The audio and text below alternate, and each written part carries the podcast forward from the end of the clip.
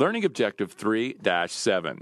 Describe the resources available to the retirement planner that relate to the client's qualified plan.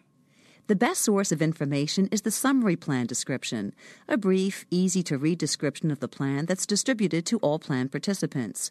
Employees will also receive periodic benefit statements that should inform them of benefits accrued to date and projected retirement benefits. In addition, plan participants have the right to receive a copy of the actual plan document upon request. Participants shouldn't hesitate to get a copy of their plan. This is always the most reliable source of information. Participants also typically receive annual benefit statements.